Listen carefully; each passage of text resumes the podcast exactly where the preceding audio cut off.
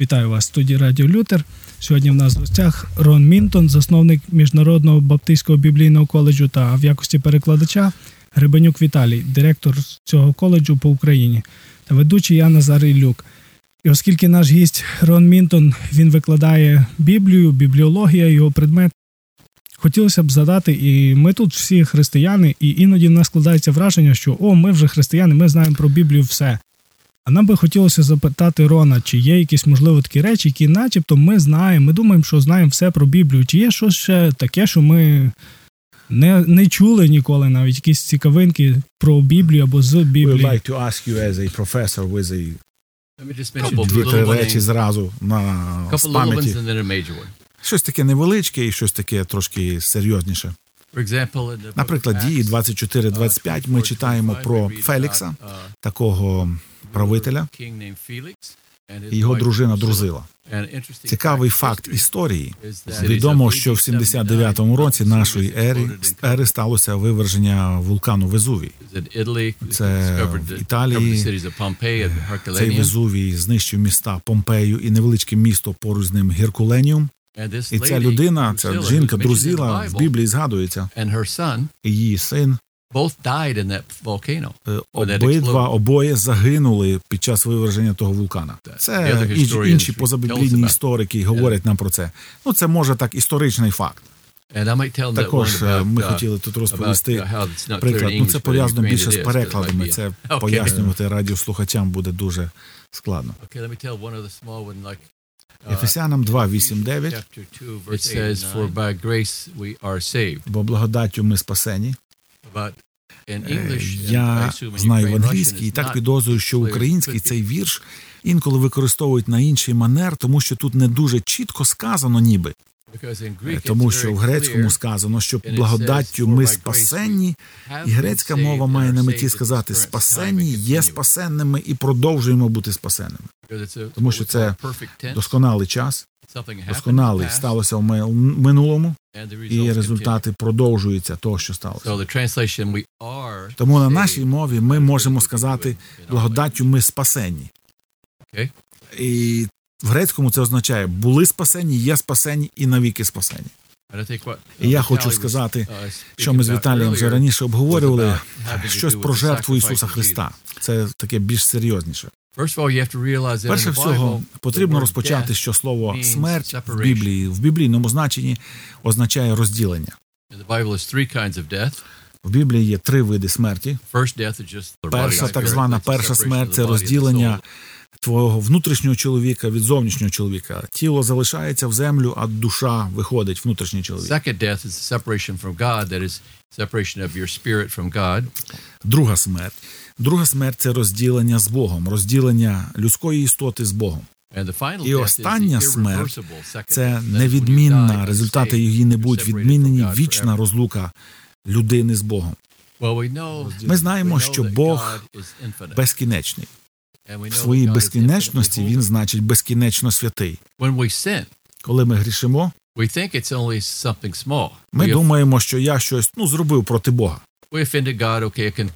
Ну, я трошки образив Бога. Ну добре, я буду вибачатися перед ним.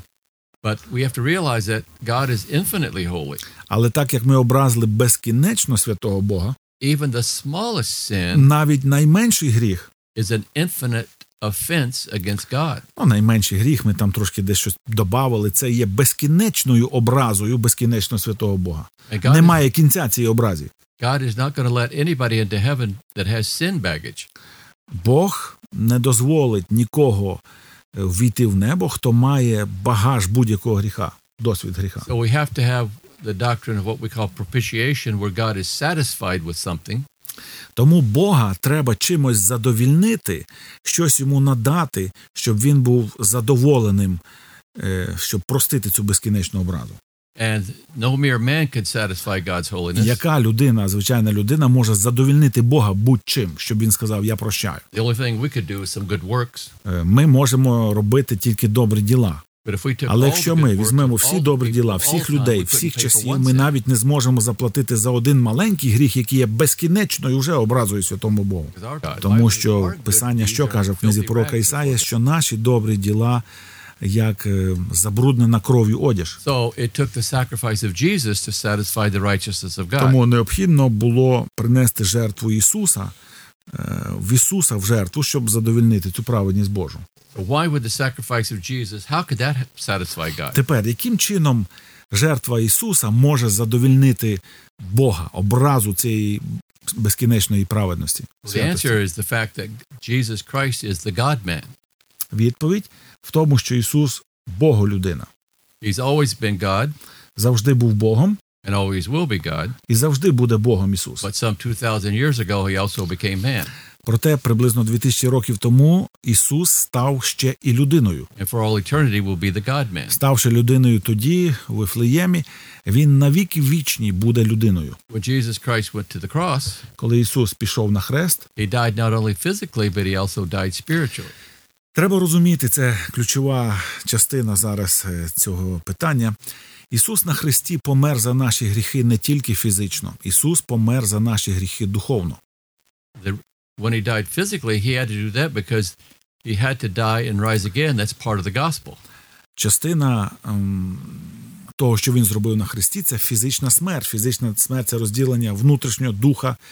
Дух пішов до Бога, тіло поклали в могилу. Він повинен був померти фізично, тому що це частина Євангелії, як пише Павло в 1 Коринтянам 15. So the very basics of the gospel is who is Jesus Christ and what did he do?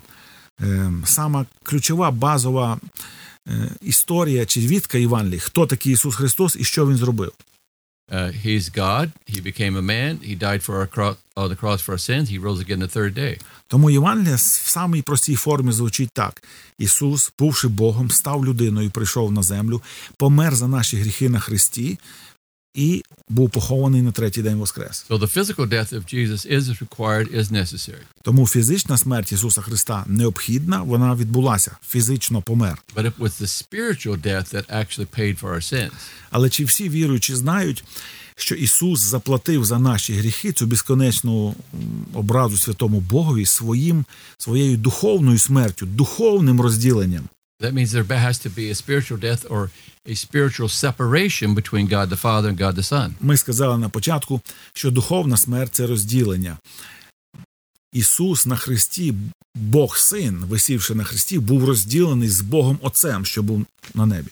And we can never get away from the idea that Jesus Christ is God and man.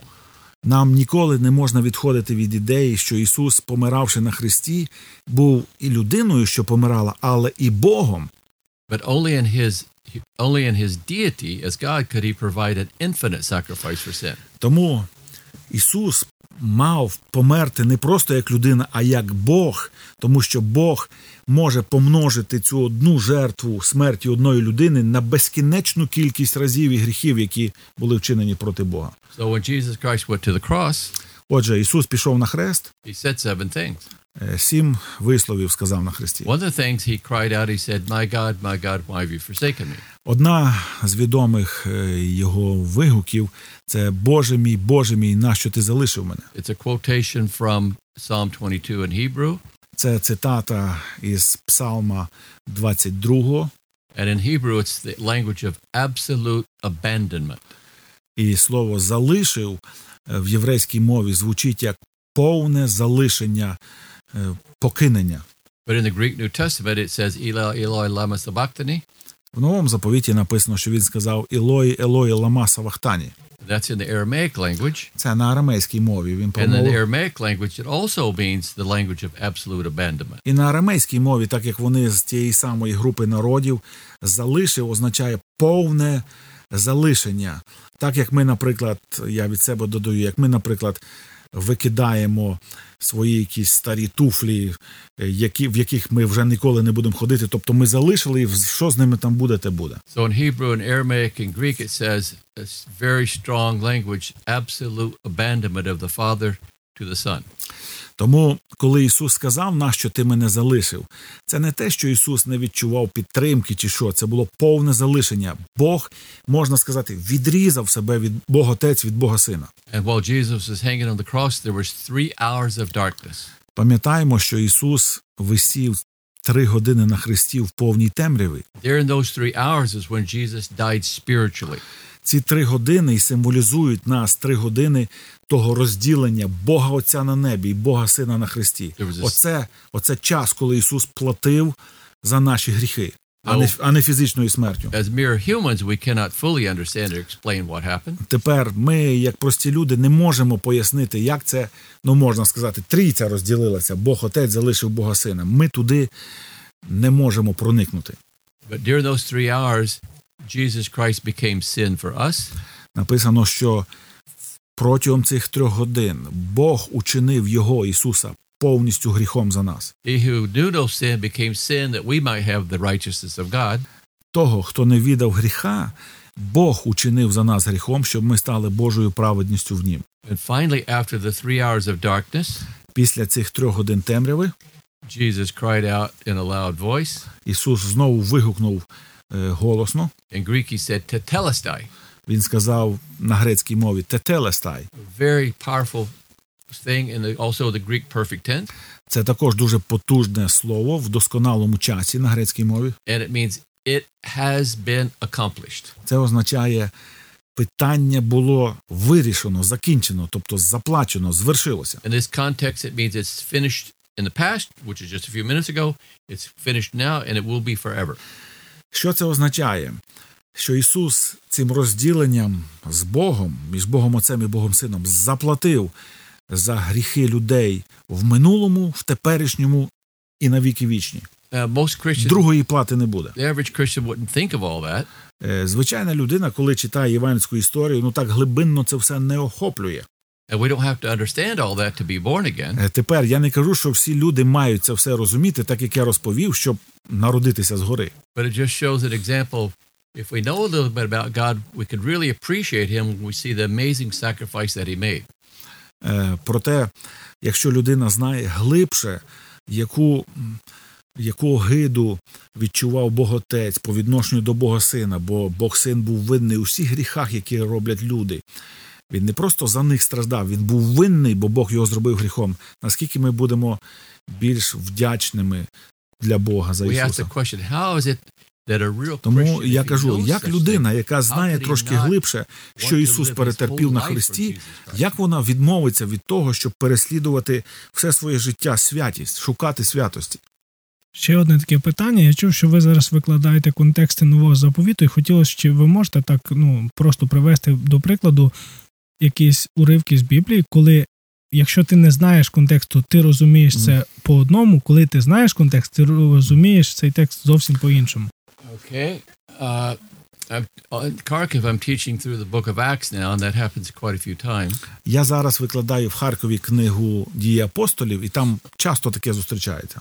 And uh, there's a lot of there's a lot of that, but uh, to name one specific one, it would have been good if they would have told me to four or five of them ahead of time. Якщо б ви мені сказали наперед, я би приготував вам таких відібраних, але на ходу так згадую.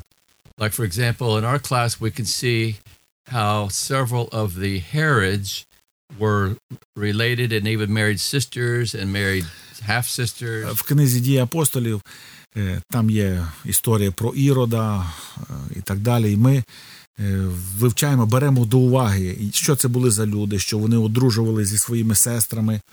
And a lot of times we get uh, something simple like Herod Philip and Herod the Tetrarch mixed up. Інколи люди Ірода Філіпа і Ірода Тетрарха плутають. And all the Herods were different. Всі іроди це різні іроди. В древній історії, наприклад, Ірод Филип ніколи так не називався. Це зараз його так називають. Тоді він називався Іродом Другим. Марк називає його Ірод Філіп, а Лука не називає. Тому розуміючи це, в 90% випадків, де зустрічається Ірод, ми розуміємо, що це Герод Антипас, що це Ірод Антипа. So there's a lot of there's a lot of stuff like that uh, that when you teach it in class, the students say, "Wow, I never thought of something like that before." Коли ти це викладаєш, людина не розуміє спочатку, яка його цінність, а потім каже: Вау, я не думав. Я можу від себе також, я також студент. Let me give my, my illustration, right? I'll give my example.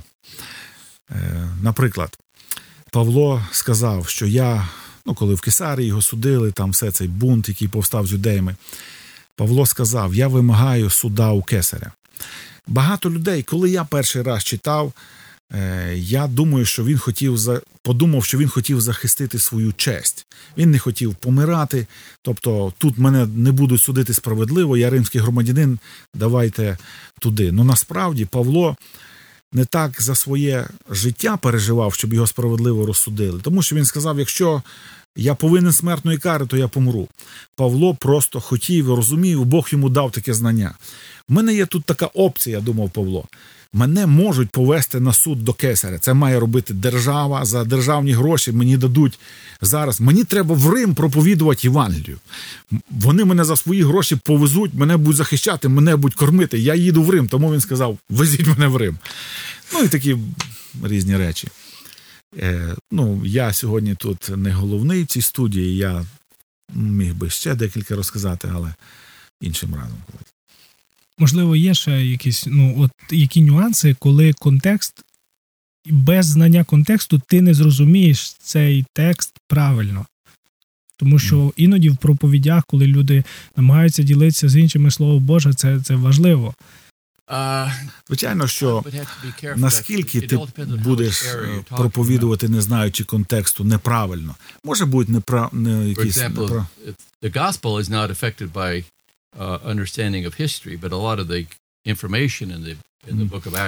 Наприклад, можна чітко сказати, що коли ми проповідуємо таку базову Євангелію для спасіння, контекст ніякий на неї не впливає, можна сказати. A lot of I don't know that Наприклад, е, цей сторож тюрми у Филипах, діє 16 розділ. Uh, Павло і сила вночі співали, темниця двері були відкриті. 16 розділ дій. They heard the noise. He looked. The jailer looked and saw that the prisoners' doors are all open. And he took his sword out and was going to kill himself. Він побачив, що двері відкриті. Він подумав, що всі втікли, і взяв меча, щоб вчинити самогубство чинити собі смерть. Well, if you know the history, you know that in Roman law, if a, a guard or a prison keeper let the prisoners go, then he was executed or he got the punishment that that prisoner would have gotten. Ми знаємо з історії, що в римському законі, а це був під римським законом, він працював, що якщо охоронець не втримав чи випустив в'язнів, то він має отримати покарання, що вони були засуджені. Тому багато таких дрібних деталей, які допомагають зрозуміти, чому той так чи інакше поступив. Тому е, ми читаємо, що так відбулося, але не завжди без знання контексту розуміємо, чому е, так відбулося. Ну, наприклад, якщо запитати, я від себе додаю посереднього віруючого в Україні, яку пісню співали ангели над віфлеємськими полями, коли Ісус Христос народився? Ну, звичайно, людина думає, що вона читає Біблію і знає. Слава вишніх Богу і на землі мир. Е, питання чи сам гачок в цьому питанні.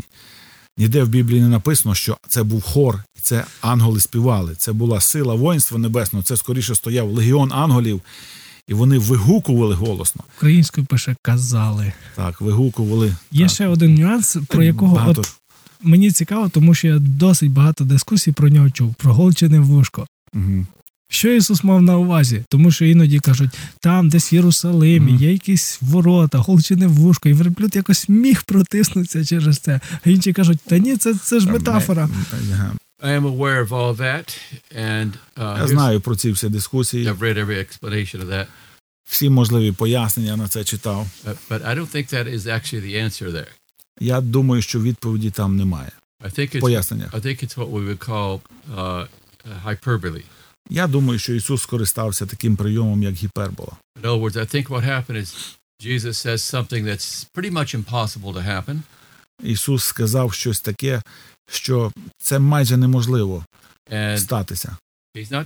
Тому Ісус привів те, що було зрозуміло, то він сказав багатому війти в Царство Небесне.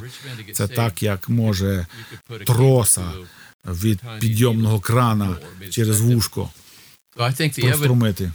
Гіпербола.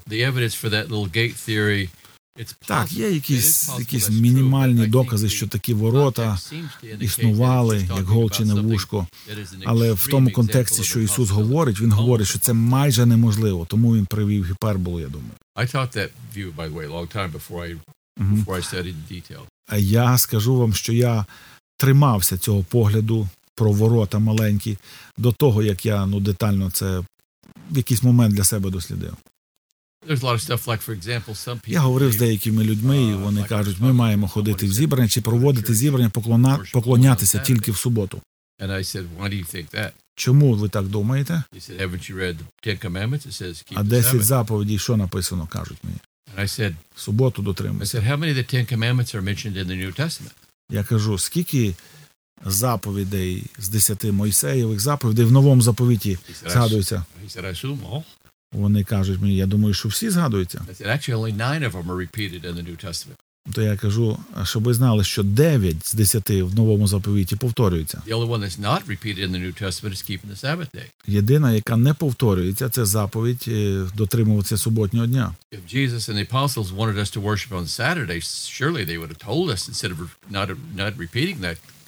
Якщо б Ісус і апостоли хотіли, щоб віруючи всі нового заповіту збирались в суботу, звичайно б вони би чітко нам сказали, що тільки в суботу.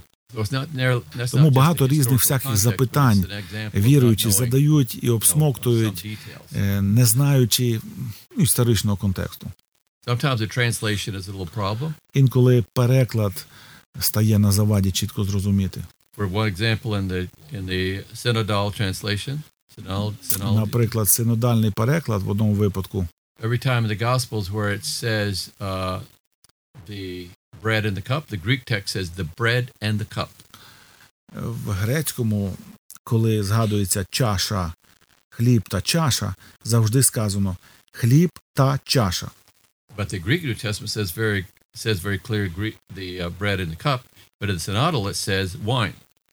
Проте ніколи в грецькому не сказано хліб та вино. Е, тільки замість вина, ну те, що вони пили, говорячи про вечерю Господню, хліб та чаша. Про те, чому, звідки взялося в синодальному перекладі хліб та вино.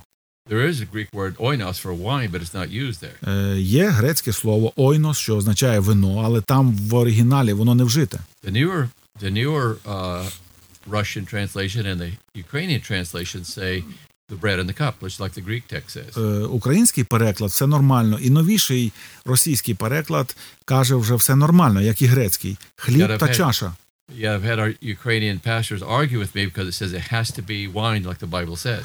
Я навіть е, мав таку одну розмову, таку дискусію з українськими служителями. Вони кажуть, в чаші має бути вино, тому що дивись, що тут написано, і показують мені синодальний переклад. Their whole, yeah, their whole argument was based on a bad translation.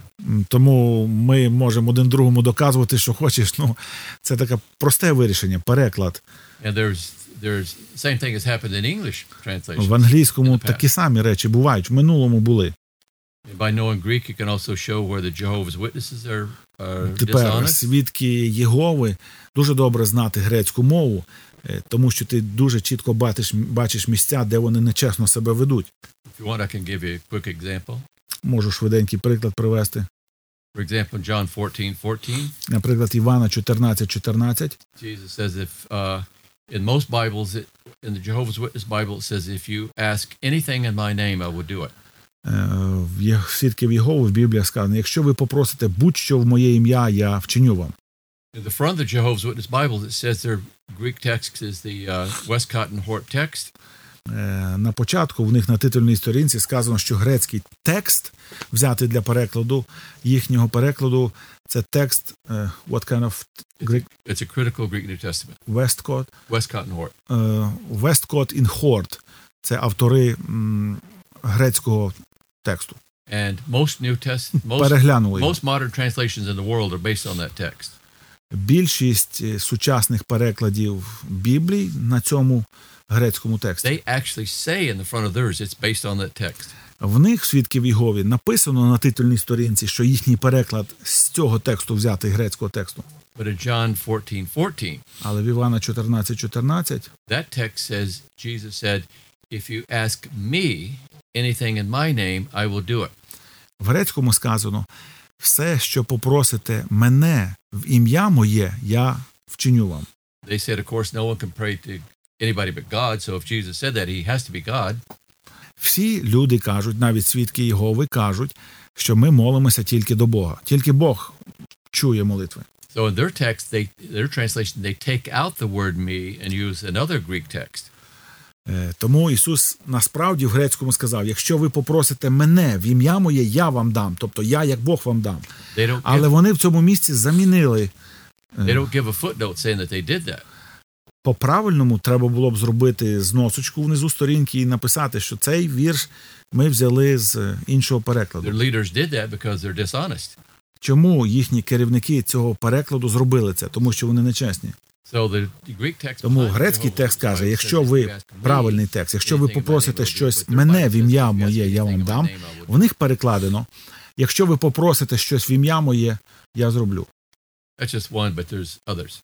От такі всякі нюанси, які ніби видаляють, що Ісус Христос Бог, тобто позбуваються цих всяких прив'язок.